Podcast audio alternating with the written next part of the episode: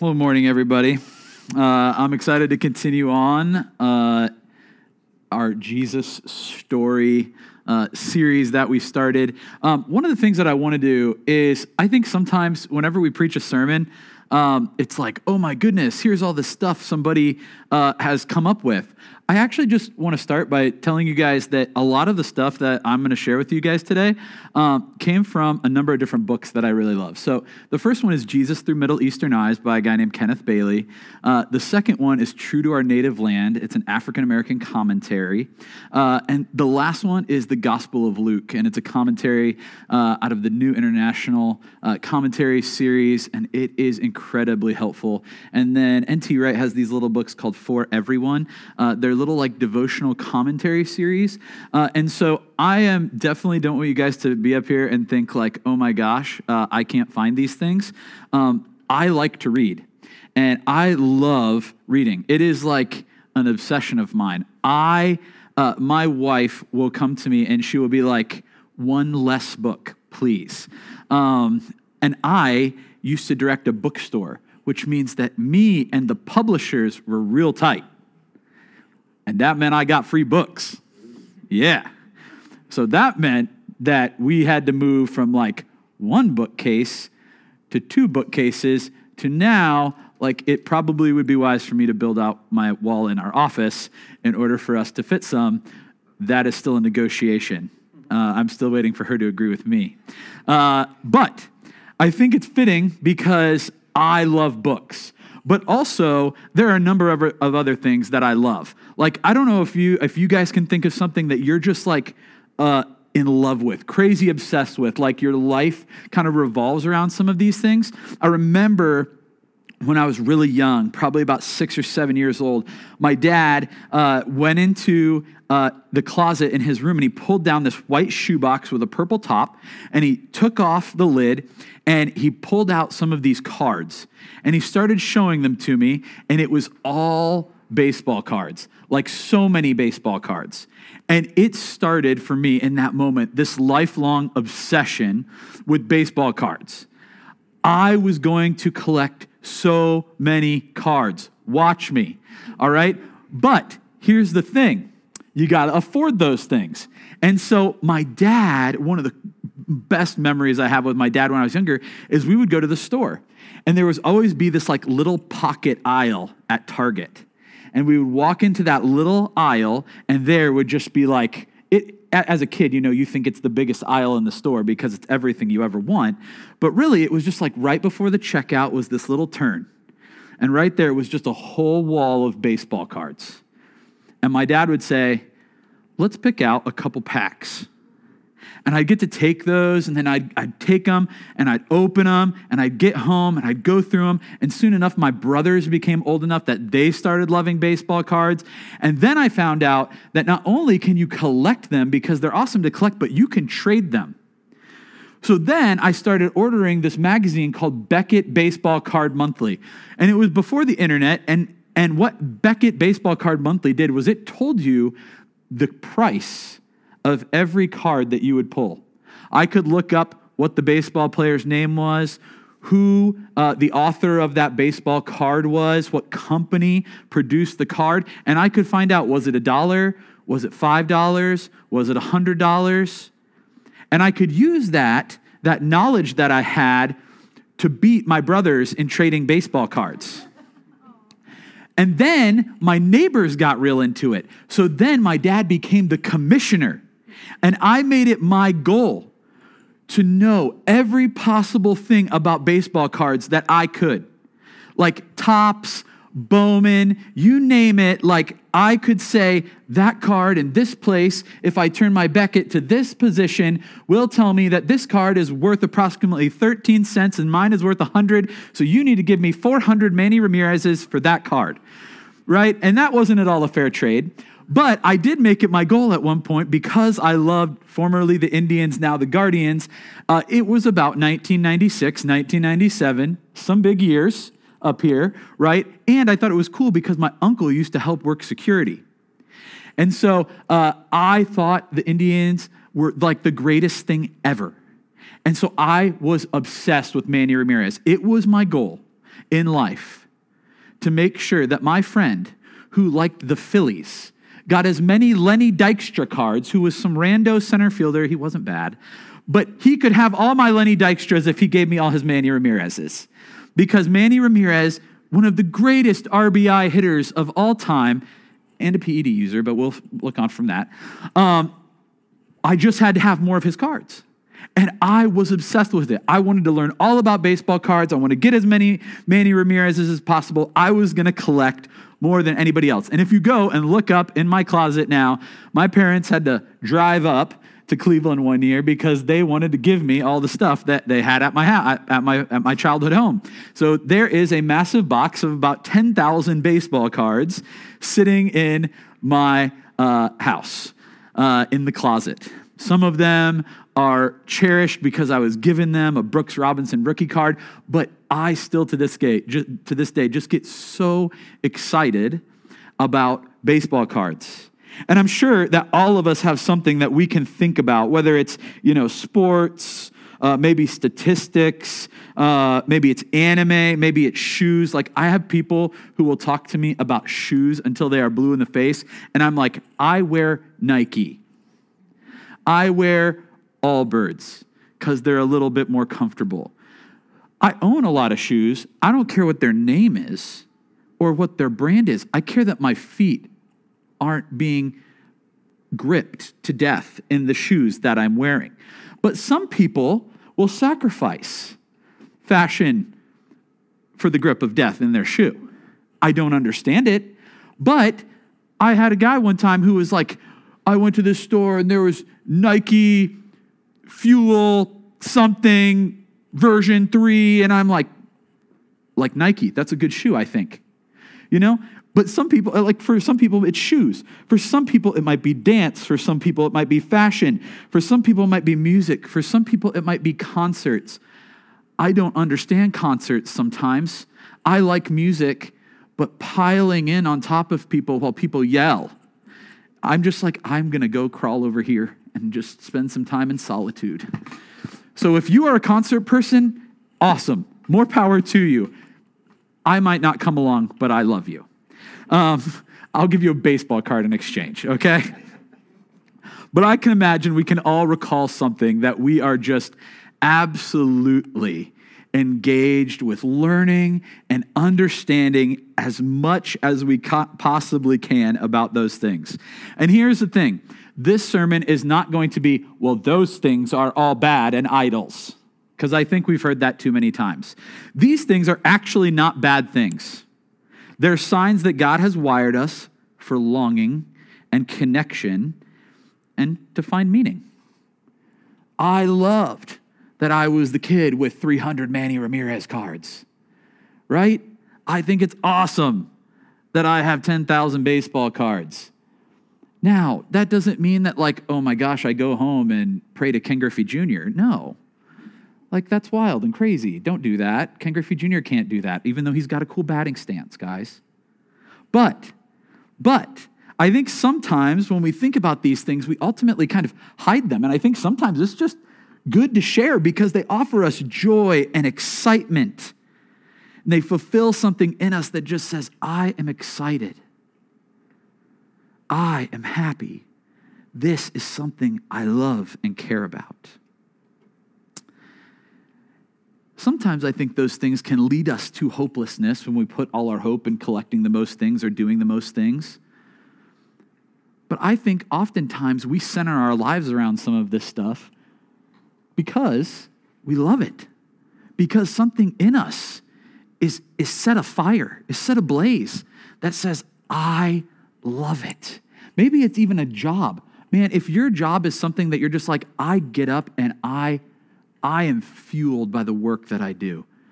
Wow, that's fantastic to center your life around something that helps people, that does good, is so honoring to God. And I think that it's done through a relationship with God. And we're going to talk about how that applies today. But in the Gospel of Luke, where we're going to spend some of our time today, the gospel and its stories challenge our reality and the way that we order our lives.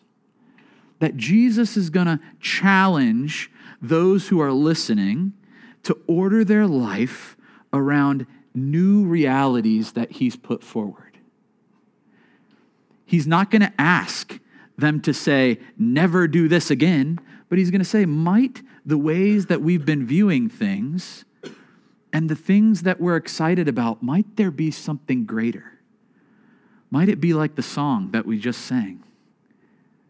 That all of these things are becoming new, they're becoming different, and God is reshaping and reforming the reality and the pictures of reality and the hopes that we have for our current situation. You see, I think the big question that we're going to look at today is Jesus asking us all, who or what are we a disciple of? Uh, John Mark Comer says that uh, in a world where we see radical individualism sweeping the globe, where everybody says, I don't care what anybody else does, I just do me, that it's actually a fallacy everyone is following something or someone.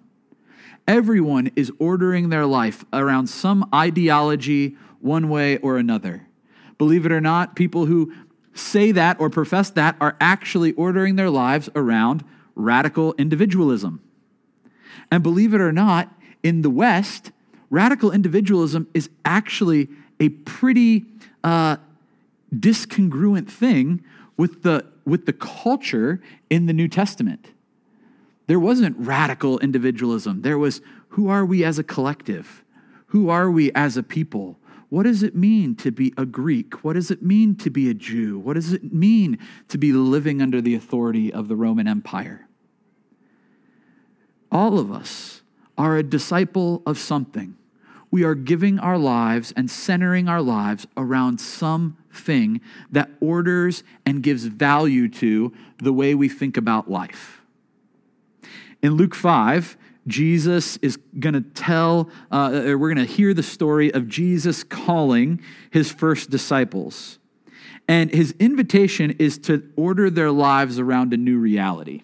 And here's the thing uh, many of you uh, have, if you've grown up in the church, you've probably sang a song about this passage. It's like, I will make you fishers of men. Like, how many VBS songs can they make about being fishers of men? The answer is like infinite, right?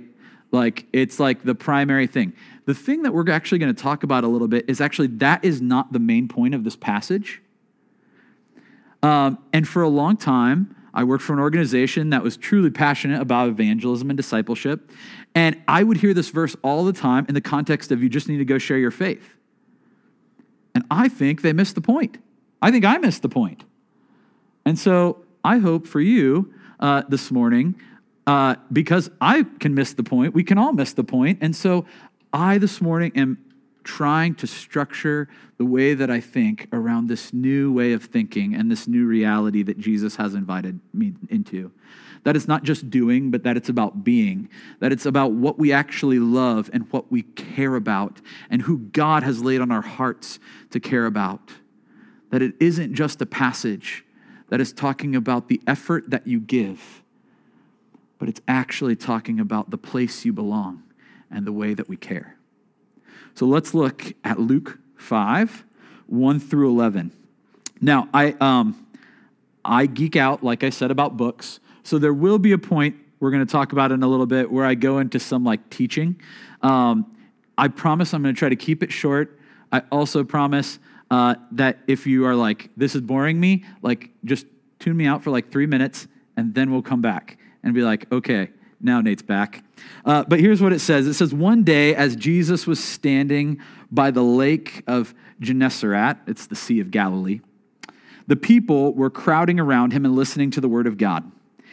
He saw at the water's edge two boats left there by the fishermen who were washing their nets. He got into one of the boats, the one belonging to Simon, and asked him to put out a little from shore. Then he sat down and he taught people from the boat. When he had finished speaking, he said to Simon, Put out into deeper water and let down your nets for a catch. Simon, also known as Peter, answered, Master, we've worked hard all night and haven't caught anything. But because you say so, I will let down the nets. When they had done so, they caught such a large number of fish that their nets began to break. So they signaled their partners in the other boat to come and help them. And they came and filled both boats so full that the boats began to sink. When Simon Peter saw this, he fell at Jesus' knees and said, Go away from me, Lord. I am a sinful man. I am a sinful man. For he and all of his companions were astonished at the catch of fish they had taken, and so were James and John, the sons of Zebedee, Simon's partners. Then Jesus said to Simon, Don't be afraid. Easier said than done, right? Uh, from now on, you will fish for people. So they pulled their boats up on shore, left everything, and followed him. Now, uh, when we look at this passage, there's a couple things I want to qualify this with. Jesus is teaching to a large Greco Roman audience, uh, and particularly likely Jews living in a Greco Roman world. Uh, in this world, the ideologies that were at play here was that matter, as in what you can see and touch, were bad, and spirit was good. Spirit was good. The other ideology that was pretty common was that the abstract was bad and the concrete was good. You wanted something firm, reliable, logical. We don't do abstract. There's nothing ethereal.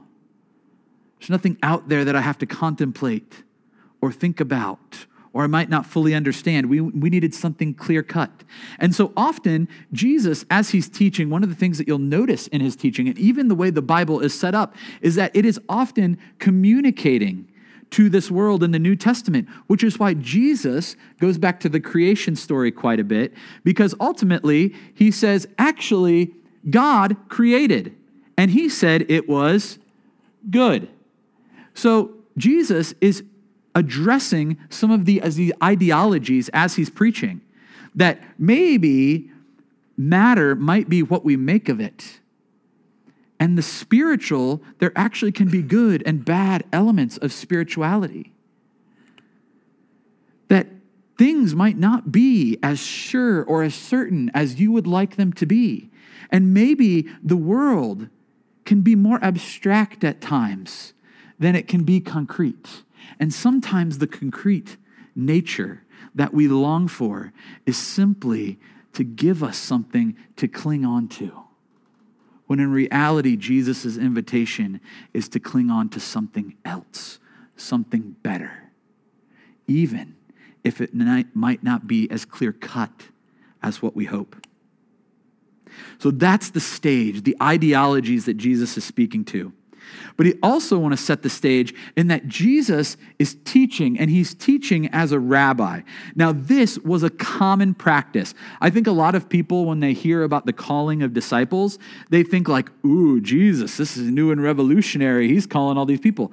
It was common for a rabbi to start his ministry at around 30 years old and to gather a group of people who would become his disciples. It was very common practice, uh, a very common rabbinical practice in that day. So Jesus actually isn't doing anything that's like, whoa, this is outlandish. What is he thinking?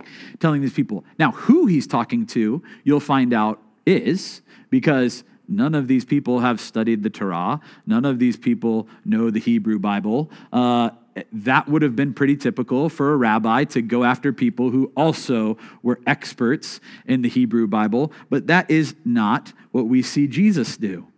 He asks these men to take up his yoke. And uh, a lot of the times we hear yoke sometimes in the Bible, and we're like, what is that? Like, is that a thing that goes around a cow's neck? Like, are we plowing fields? Like, what's going on? Yoke was simply a rabbi's teachings. That's what that means. So when you see the word in the scripture, like when Jesus invites people to take his yoke upon them, he's saying, Here's my teachings. Here's what I care about. And we say, We'll follow Rabbi Jesus. Now, here's the thing that I think is really important is the way that this story is structured is something that is called chiastic structure. And really all that means is like you know in math when you have like which way the gator is pointing, like what number is being chomped. It's like greater than or less than, right? That's how I, I would have had to like draw the teeth in there. Um, think about chiastic structure as like a giant greater than symbol. okay? So there's like a piece of the story that's going to start here, and that's where it's going to also end. There's like a chunk in the middle, and then there's like the pinnacle moment in the story. And that in the scriptures is a structure that's often used so that we understand what's the main point, what's the most important part. This story is set up in chiastic structure, okay? if you want to look out, uh, look into it more, or talk about it more, we can geek out about this later because I think it's a cool thing. Uh, but I don't want to get lost in the weeds. And it's important to understand why the chiastic structure is important here because it actually tells us what's the most significant part of the story. All right? So, a quick recap. The first part of the story is that they go out on a boat. Jesus asks Simon Peter, Will you take me out? Now, I want, to, want you to notice something. In this first part, Jesus says that there were, or it said, the story says that there were fishermen and two boats that had come, and the fishermen were washing off their nets. All right? That doesn't mean that the fishermen were there for Jesus. Think about that. There's all these people gathering around, and the people that Jesus asked to help him are not the people that's there for them, there for him. That's wild to me. Like it would be like a random walking by a car dealership and just being like, Can you take me out in the truck on just a little test drive? Just back it up so all these people can hear me. And you'd be like, uh, uh I, I guess. I don't know. Like, I think the fishermen, they probably weren't just like, totally cool, man. Not a big deal. Why? Because fishermen, their primary uh, time to fish was at night. So these guys had just gotten back up to shore. They're washing their nets. They're like, How much shut eye can I get before we go back on this lake? They weren't there to be like, I just cannot wait for this man to give an hour sermon. Right? No. They were actually cleaning up. They were ready to turn in. And Jesus is like, Hold on. Can you just push out there a little bit for me? Simon Peter says, Yeah, sure. At least that's what the passage said. I'm sure he had a lot of words in his head. And so they push out. And Jesus and Peter then have this convo, right? Where he says, Hey, Master, what the heck are we doing? Like in, in the passage, it sounds like way more toned down than what it actually is. That this conversation that Peter and Jesus have, uh, it's actually uh, Peter being a little sarcastic. When Jesus looks at him and says, Hey, why don't you go a little bit deeper? Why don't you cast out your nets? Peter isn't like, oh, master, yes, we will. I think it's maybe a little more sarcastic because don't forget, Jesus is a carpenter. Like, he's not known as the savior of the universe, God in the flesh yet. So, if some random person came up to you while you were working your job that you have many years of experiences, in fact, it's the family business, so you've been doing this since you were a kid. You actually know how to steer a boat better than you know how to steer a car. Obviously, I don't have cars yet, but you get the drift. That you would be pretty ticked if this guy comes on the boat and says, Go out a little bit further into the deeper water, let down your nets. It's cool. I'm a carpenter, no big deal. I know these things. You don't, even though you're the pro. I would be pissed. We'd be having words. If we weren't having words here, we were having words here right? You know it. You can say it. It's okay. We all think it sometimes. But then all of a sudden, out of nowhere, he lets down these nets, and these nets uh, would have been known as trammel nets. And I, I don't fish. I don't know. Uh, so I'm not going to pretend to be like, oh, as a fisherman, I know. No, this is what the scholars say that these nets were called trammel nets, and they were specifically made for fishing at night. And if you fish with them during the day, they would be so obvious. It would be like the fish could see them and it would, they would avoid them. So Peter goes out. Jesus tells him, Go out a little further in the deepest parts of the lake, in the middle of the day, you know, when all the fish are hiding on the shore. Cast your net that's super obvious into the deepest part of this water and watch what happens. and all of a sudden, Simon eats his words and is like, oh crap. I wonder how that argument that was happening in his mind was going because all of a sudden, all of these fish start coming into the net. And all of a sudden they have an abundance that he has to actually like signal to his buddies, like, bring out the other boat. You know, and if there's anything I know about fishing, is like once that you hit like a spot, like fishermen have a spot. Oh no, microphone down. Fishermen have like a spot, right? And you don't tell anybody else about your spot. My brother, one year for his uh, bachelor party, decided that we were going to go deep sea fishing. I am terrified of the water. Sharks live in the water. Many animals who are larger than myself live in the water. I prefer to be the biggest guy in the room. Like, it's a little safer sometimes to feel that way. But when there's a possibility that I could, for fun, go out into the ocean and catch a Goliath grouper that could eat me alive, not my cup of tea. Keep me on the solid ground. But everybody knows when you're out there, this guy's driving around in the middle of the ocean. You can't see any land. And he's like, This is a good spot. And I'm like, Literally, you could have parked anywhere and said that, and I would have believed you because I have no idea where we are. Like I'm a good, I'm good like getting around town. I can give you directions. When we are in the ocean, I am lost. Like I don't know where he is. Do you go by GPS coordinates? Like how do you know the fish are here, man? Like explain this to me. And sure enough, people start pulling up fish. And so in the same way, Peter, he's like, I've hit the jackpot. I've hit the jackpot. There's so much fish. My boat is sinking. Come over here, but he can't be too loud because there are other fishermen around. So he's like, you know, trying to like pull the nets up. Things are going poorly because everybody's sinking. These boats could hold about a ton. And Jesus and Peter were seemingly the only people in the boat. And James and John were in the other boat. So the amount of fish sank was sinking two boats. I mean, we are talking, holy cow, this miracle that is happening is, is the equivalent of the fisherman lottery. Like when they go and they catch the fish, it is the equivalent of saying, We have, we have caught so much fish that we will have provision for the absolute rest of our lives. This is the moment that we've all been fishing for. This is the reason we do what we do, because of this kind of haul to find this spot. No one will think to fish here in the middle of the day. And they haul it all in. And as they're trying to get it back to, to shore, Jesus and Peter have another conversation where Peter's like, I maybe mixed some things up here, man. I'm kind of sorry. I maybe got it wrong. And he changes the way that he addresses Jesus. Jesus in the first conversation is no longer, or Jesus in the first conversation was master. But Jesus, in the conversation after, was Lord.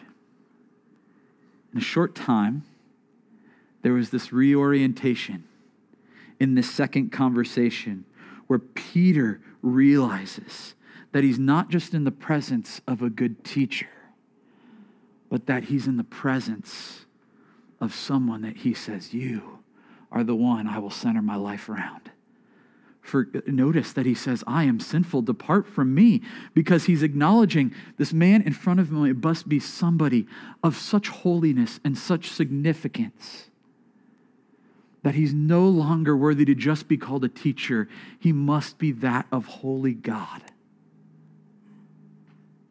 and then the boats return to shore and it says that peter and james and john abandon all that they had to follow Jesus.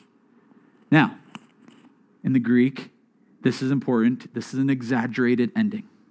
They did give up all they had, but for all of us out there who are worried, they likely did not just leave the fish in the boat to die.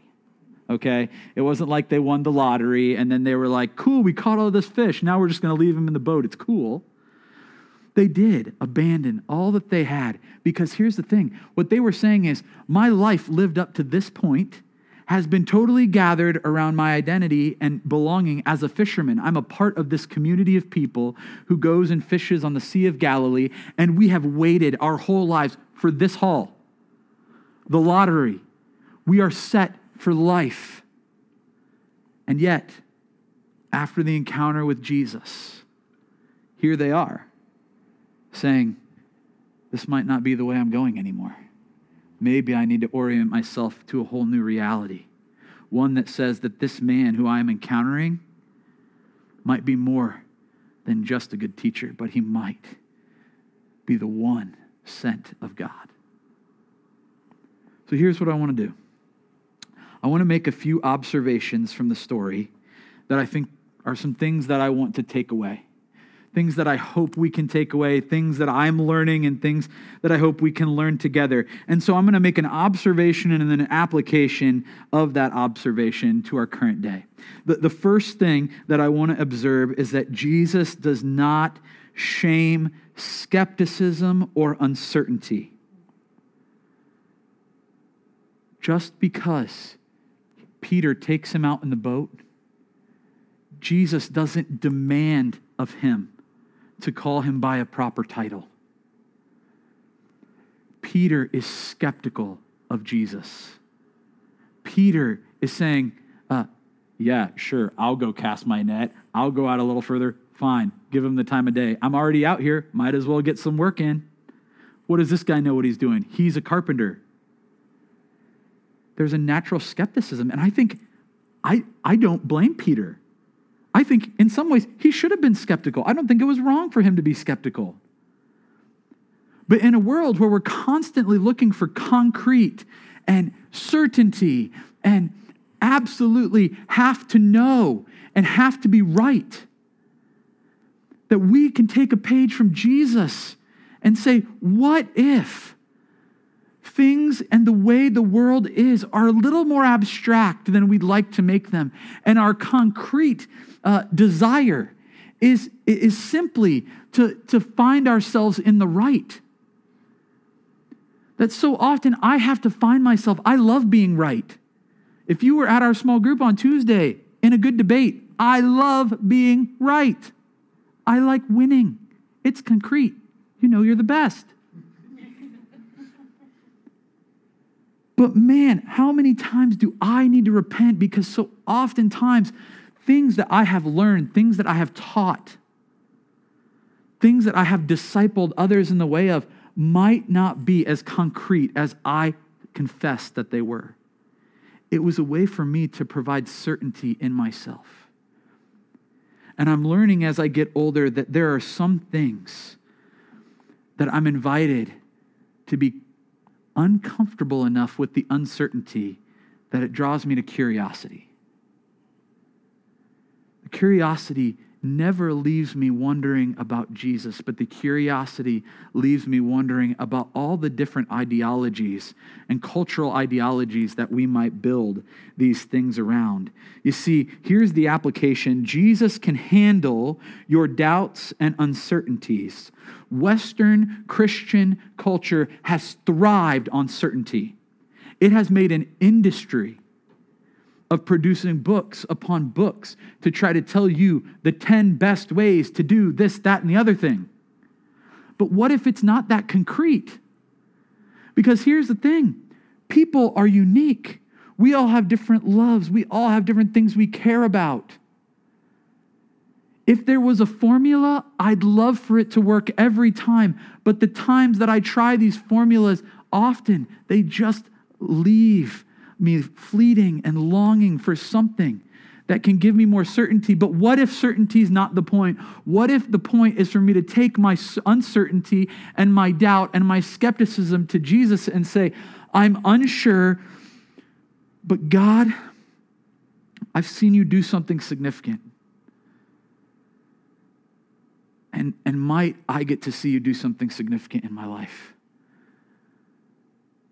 That the uncertainty I bring to you is nothing that you haven't thought of. It's nothing that you can't handle, and it's nothing that you're shaming me for. God's not ashamed because you doubt. God's not ashamed because of your skepticism. God and, and Jesus is not ashamed. Or you should not live in shame because you have questions. It is a natural part of life the abstract sometimes can create greater beauty than the concrete. Second thing, Jesus invites us to reorientation. He invites us to, oh my goodness, this thing is all over the map. He invites us to reorientation. Reorientation, uh, when you orient yourself around something, baseball cards, whatever, uh, you line, align your life to it. You make, your, uh, it, you make it a significant portion of your life, right? Uh, for my wife, she loves to thrift. Her Saturdays are often organized around the estate sale that she finds on Facebook, or the garage sale when the garage sale season starts, or the midwinter garage sale that she finds randomly and somehow attends in the 30 degree weather. Now, that's the thing is Jesus invites us to not say, Megan, never go garage sailing again. Why are you at an estate sale? Do we need more candles? No. Jesus is inviting us to reorient our lives and say, here's the way that you once viewed the world and the things that were important. Here is a new way of looking at things. You can name and know Jesus. And here's the thing I think that can sound a little contradictory, and I like it because it's a little abstract. Is that we just said, uh, you know, Jesus can handle your doubt and uncertainties. And then we turn around and say, hey, the application is you can name and know Jesus. And I think that that is something that I am confident in is that Jesus over and over gives space for you to understand who he is and what he's come to do. You can name him and know him. There is a way for you to have a relationship with God without all the concrete answers. You can name him and know him just as Peter reoriented to a new name for the person in front of him who just performed the miracle, so can we. Jesus can go from just being some weird carpenter on a boat to being the Savior of the world. You can name and know Jesus. Third, Jesus invites us to an evaluation of values. Notice what happens in the story that they get this haul, they've hit the lottery. And nobody in that story would have blamed them to just say, Look, Go take the fish and live an easy life. And yet, they walk away. They walk away. Something has come into my life that has reoriented all of the things that I find most important. And so I can move away from the things that once were valued differently, but now are totally different in light of who God is. You see, the application is what was important to you before may not be now. I love uh, William Temple was the Archbishop of Canterbury, and I love this quote from him. It says, The spiritually minded person does not differ from the material minded person, materially minded person, chiefly in thinking about different things. These two groups of people, they don't think about different things. No. But the difference is that they think about the same things differently. The spiritually minded person does not differ from the materially minded person, chiefly in thinking about different things, but thinking about the same things differently. That is reorientation around Jesus. It's not that we're thinking about different things completely. No, we're thinking about the same things with a different orientation, with a different view of reality, with the long view of who Jesus is and what he's come to do and who we know him to be. We, as people who follow Jesus, have to reorient and reevaluate all the things that we held dear. And we have to say, in light of Jesus, this is valuable, but this is more there's permission for you to say what was important before is not now in light of who Jesus is.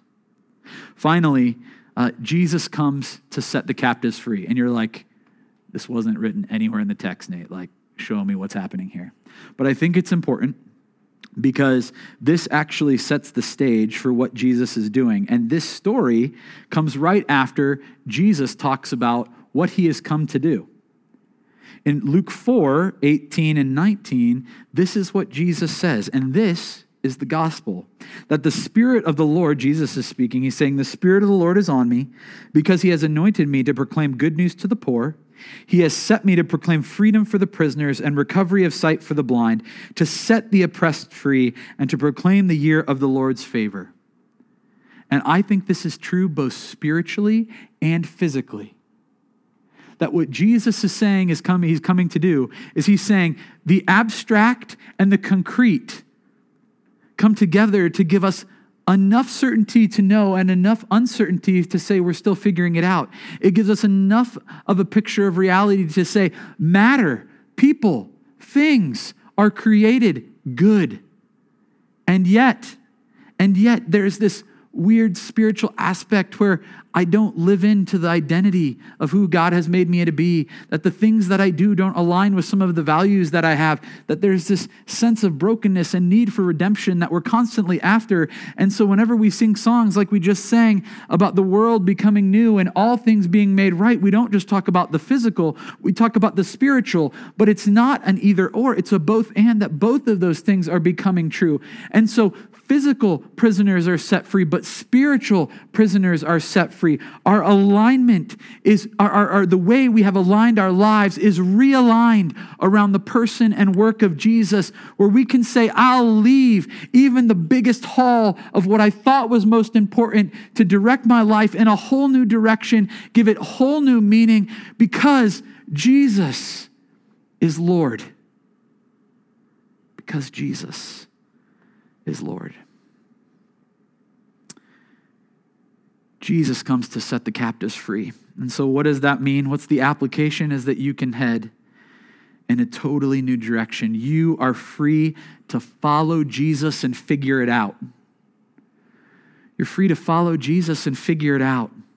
Stephanie Buckhanon Crowder is a, uh, a black female professor at Chicago Theological Seminary, and this is what she said. She said, Having just made the great catch for which they had long been working, the fishermen abandon it to follow the one who enabled it.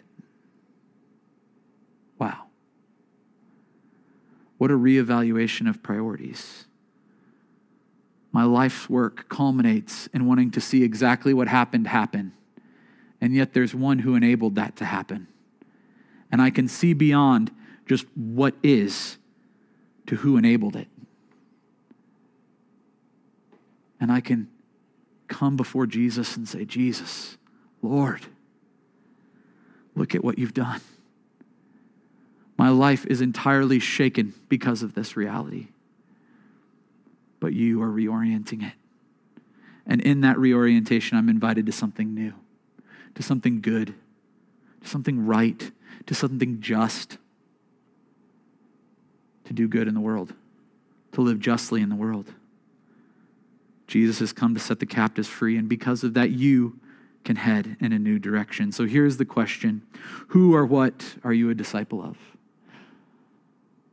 And if I ask that individually, that's true. But what I want to ask is corporately, and as a church, we always have to ask that question as our collective. Who or what are we a disciple of? Because if our church is not a disciple of Jesus, we've lost our way.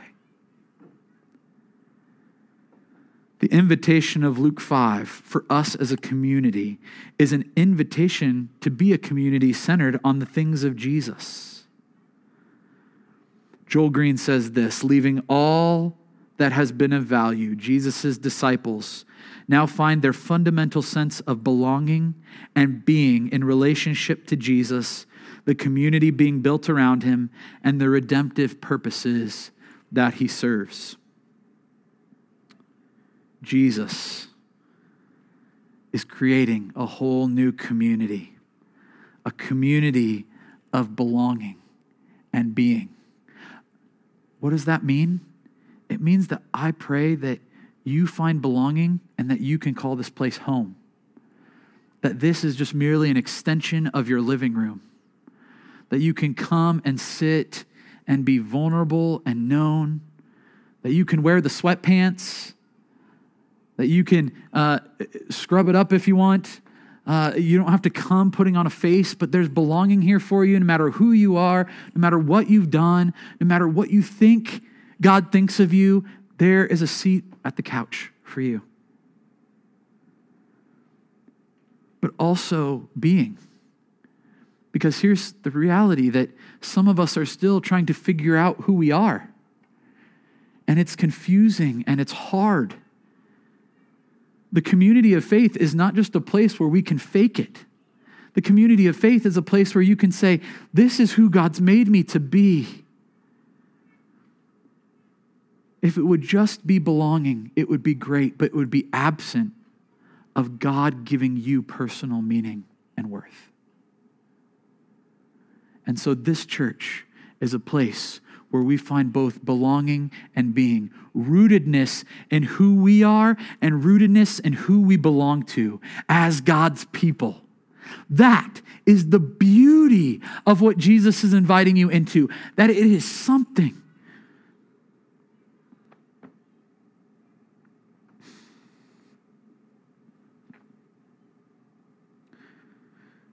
Something so much bigger than sometimes we give ourselves to in futility. And yet, there's justification for any person to walk away. Because the church in this culture has become a place where belonging and being are conditional.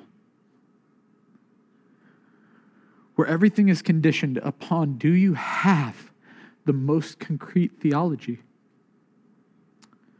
And I think we miss the invitation of Jesus to be a community of belonging and being when we try to make our world too concrete? And what if we just focused on being a community that loved God and loved our neighbor? What if we focused on being a community of people that says our arms are open wide to you? You don't have to believe rightly, you don't have to think like think rightly. You just see Jesus. And you might say, might the community be the thing that helps reorient people to know the Jesus that Peter dropped his nets in broad daylight to follow? The Jesus who might be a good teacher, but now he is Lord. He is the one who I center my whole life and being around. And he's the one who our church centers our life and existence around.